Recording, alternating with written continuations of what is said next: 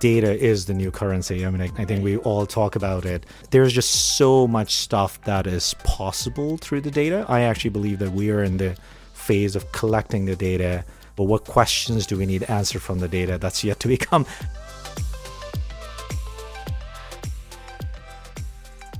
Ethical data collection from Wi Fi networks is creating new experiences for sports fans and new monetization opportunities for venue owners. We're going to learn about that today on The Signal with Extreme Networks.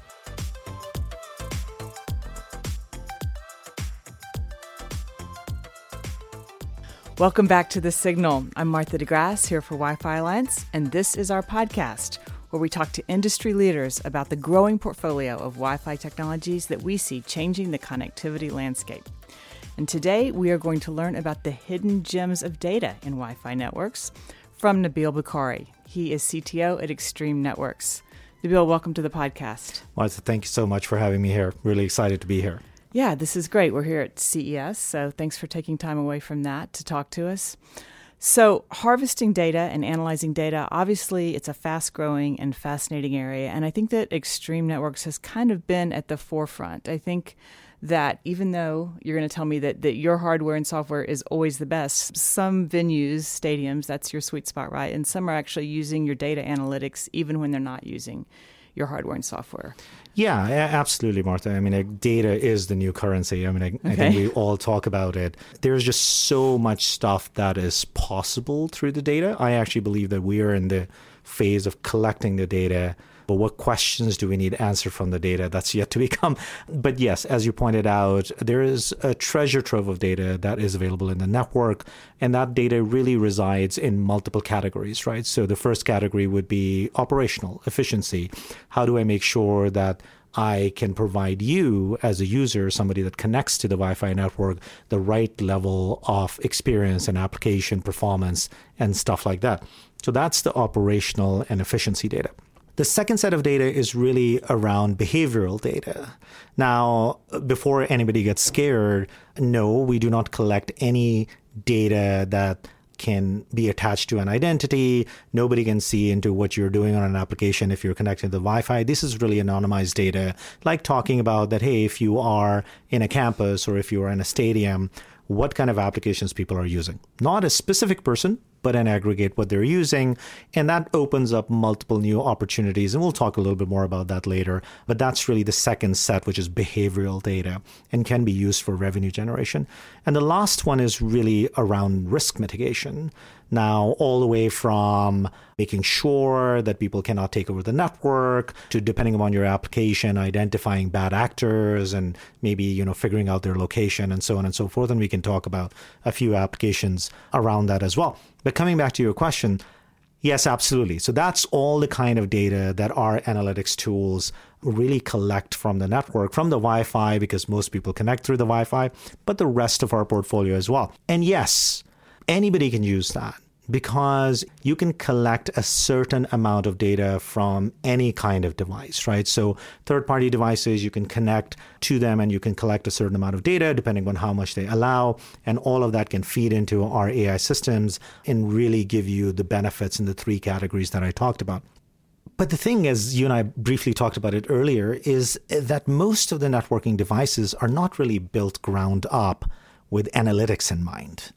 They're built ground up with connectivity in mind. So analytics is kind of an afterthought. Why our AI, cloud based AI system works really well with our infrastructure, our Wi Fi, as well as switching as well, is because our universal platforms were built ground up for this new age of data.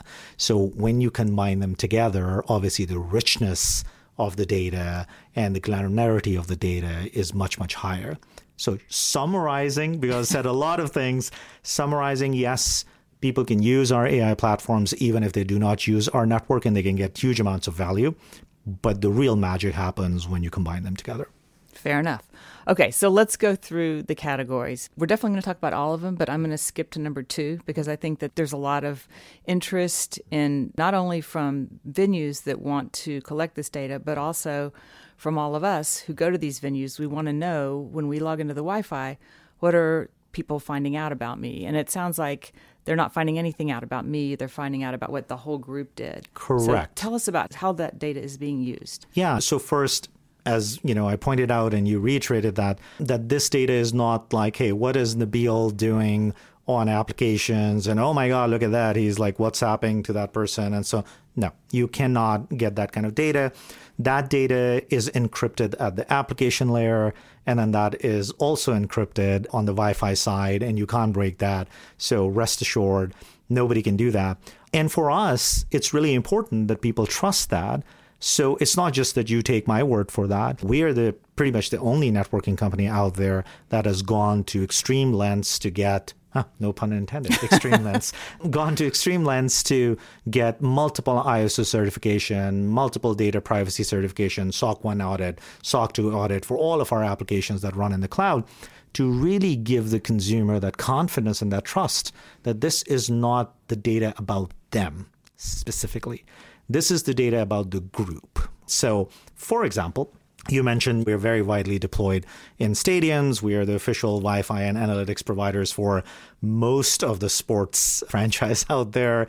Chances are, if you watch pretty much any sport in a stadium in North America, chances are very high you're connected to you know our technology so we have a lot of experience in there but just to give you an example so if you're in a stadium as a stadium owner either you're the stadium owner or you're the sports team that owns that stadium you might want to know that, hey, spectators, generally speaking, what do they connect to?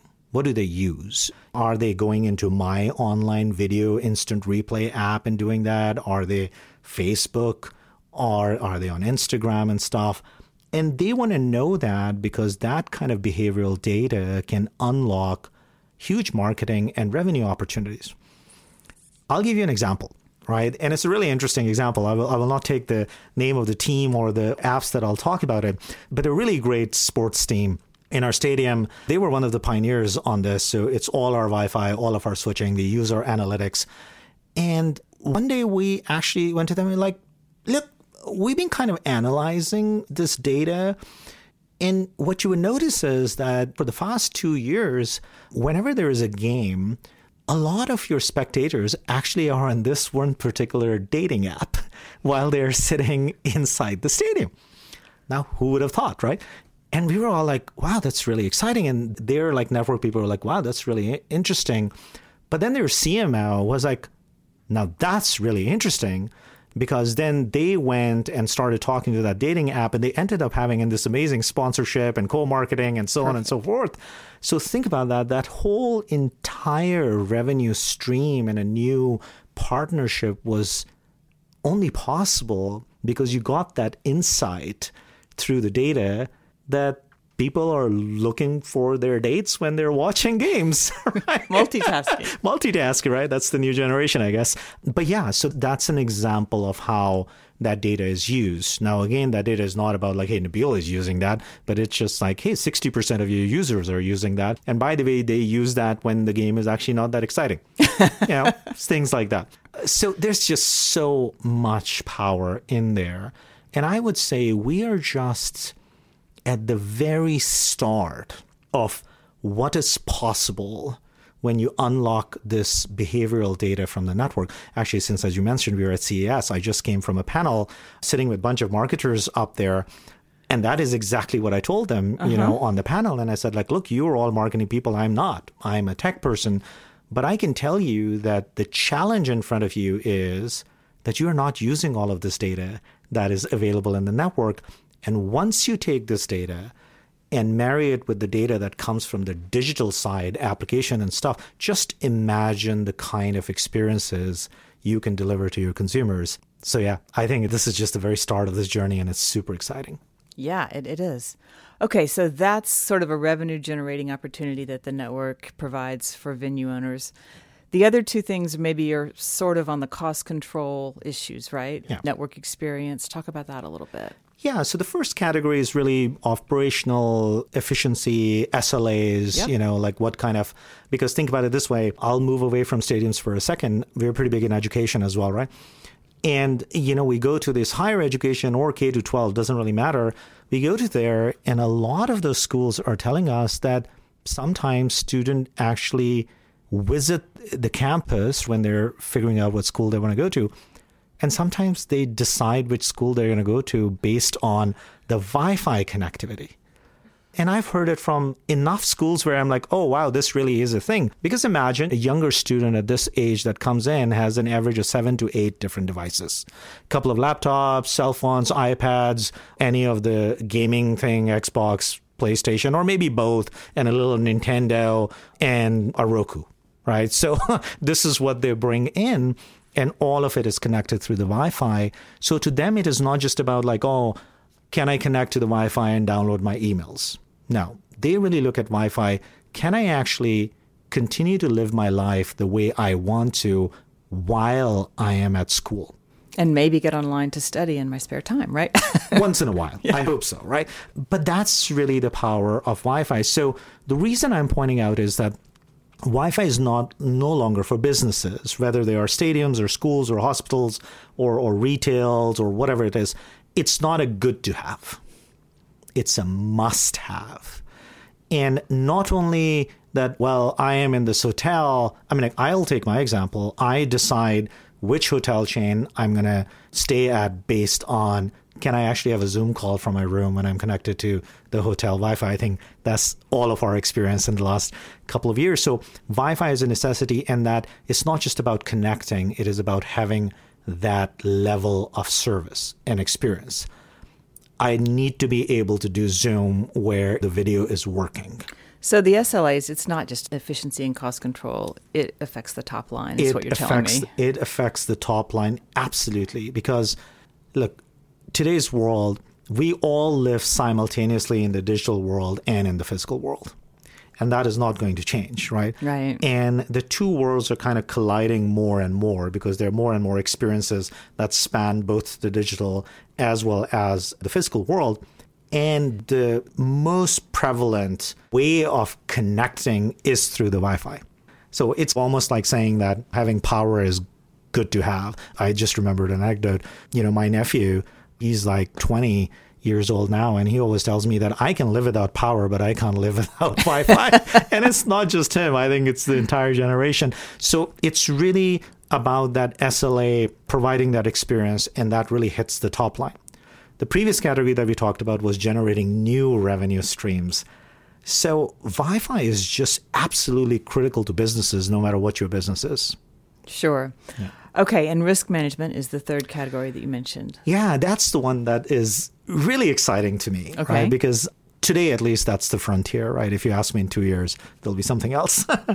but that's really the frontier. So, what do I mean by that? So, risk mitigation. So, how does risk come in? Like, obviously, we've talked about bad experience top line. So, we'll leave that aside. But risk could be based on security. Uh-huh.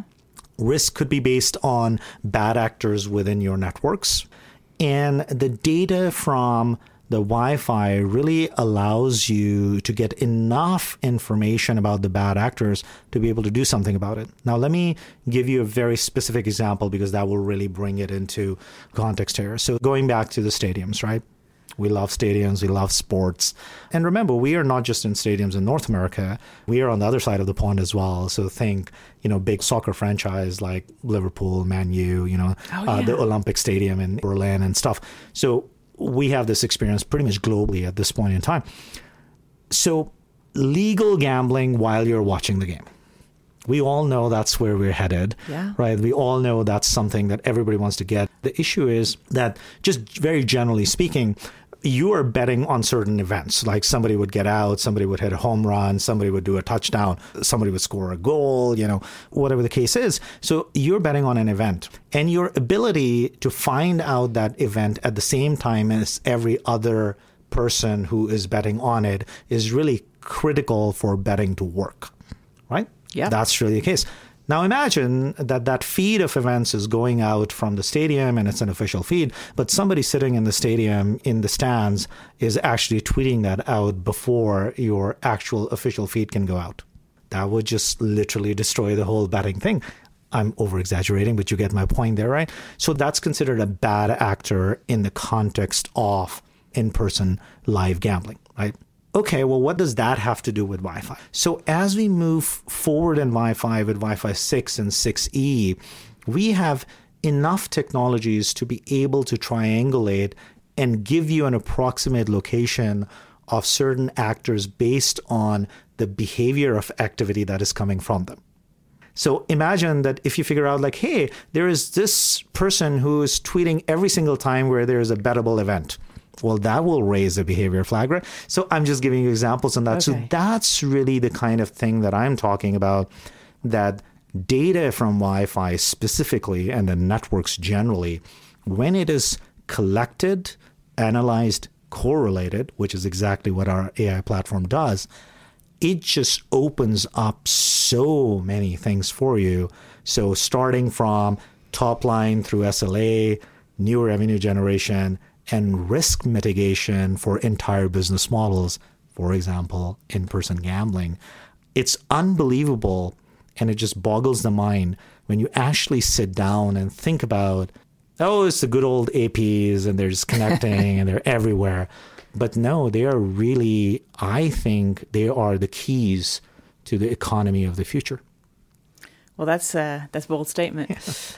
So you were talking about finding bad actors mm-hmm. using location tagging. Wi-Fi six enables that, right? Correct. Wi-Fi six enables that. That is built into that through triangulation and stuff. And then 6E has this as well. And obviously it'll keep getting better and so on and so forth. And then obviously we have our own kind of algorithms and AI on top of it that further refines it and, and stuff like that. Yeah.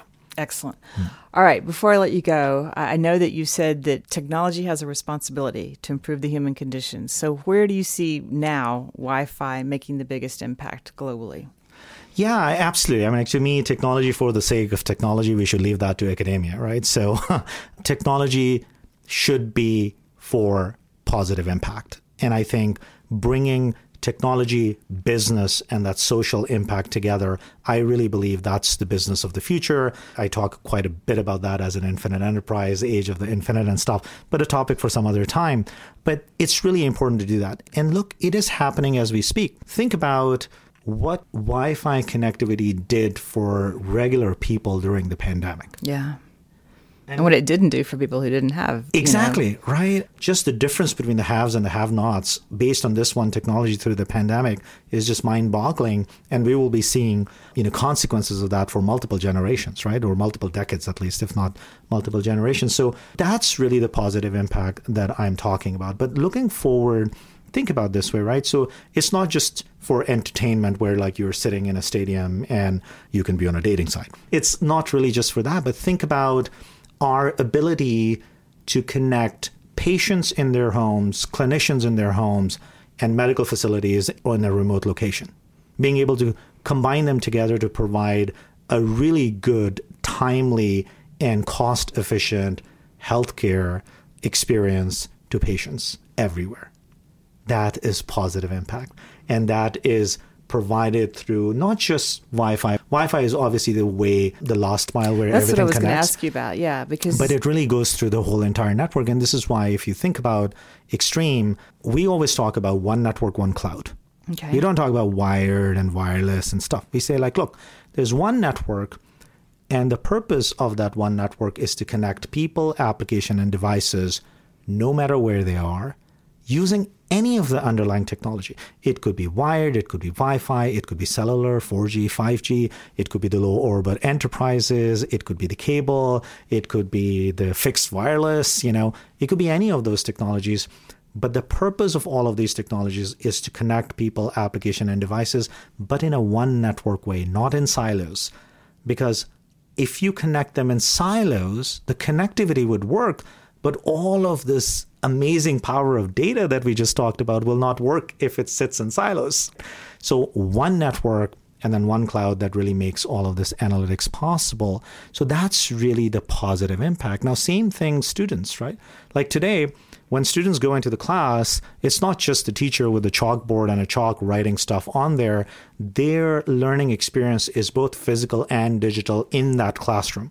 Imagine if there's no Wi Fi. So that's really where better Wi-Fi, and that's where 6E is really a game changer mm-hmm. because it provides not only just more bandwidth, but it is cleaner spectrum, and you can push higher bandwidth intensive applications all the way down, richer experiences and stuff. So all of these things come together to really enhance the experience of humans, be it students, be it patients, be it spectators.